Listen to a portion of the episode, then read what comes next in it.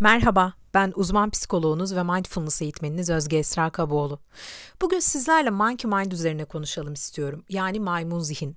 Bu kavramı öncelikle uzak doğu öğretilerinde, Budizme ilişkin kaynaklarda görebilirsiniz ve bu kavram e, bu uzak doğu öğretilerinden kaynak alıp mindfulness'ın içerisinde de kendisine yer bulmuş olan e, bir bakış açısı. Zihnimizi maymun zihin olarak tanımladığımızda ne demek istiyoruz? Hemen açıklayayım. Zihnimiz konudan konuya adeta bir maymunun daldan dala uçuştuğu gibi atlayıp durur ve onu kontrol etmek zordur. Ona söz geçiremeyiz. Genellikle nereye istiyorsa oraya gider ve bir yere vardığını fark ettiğimizde orada ne işi var der dururuz ve onu zapt etmek oldukça güçtür.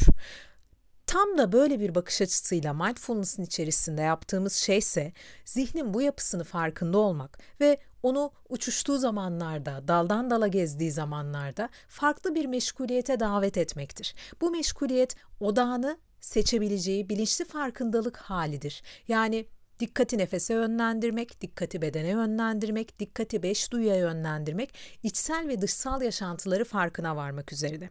Ve böylelikle maymun zihinle ilişkiyi değiştirme fırsatı buluruz. Çünkü genellikle algımız zihnimizin bu yapısının bir düşman olduğu şeklindedir. Ya da hoşumuza gitmeyen, mücadele edilmesi gereken bir şey olarak görebiliriz bunu. Oysa mindfulness bakış açısının içerisinde yaptığımız şey zihni nezaketle bir odak nesnesine davet etmek ve ona ilgileneceği yeni bir şey sunmaktır.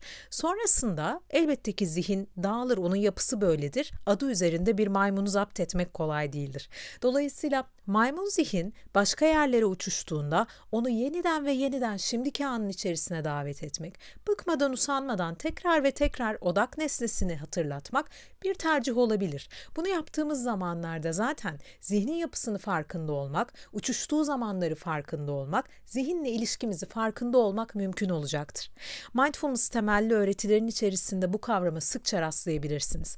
Ben de sizlere kısaca maymun zihin kavramını anlatmak istedim. Beni dinlediğiniz için teşekkür ederim. Zihninizle arkadaş olabilmeniz dileğiyle. Hoşçakalın.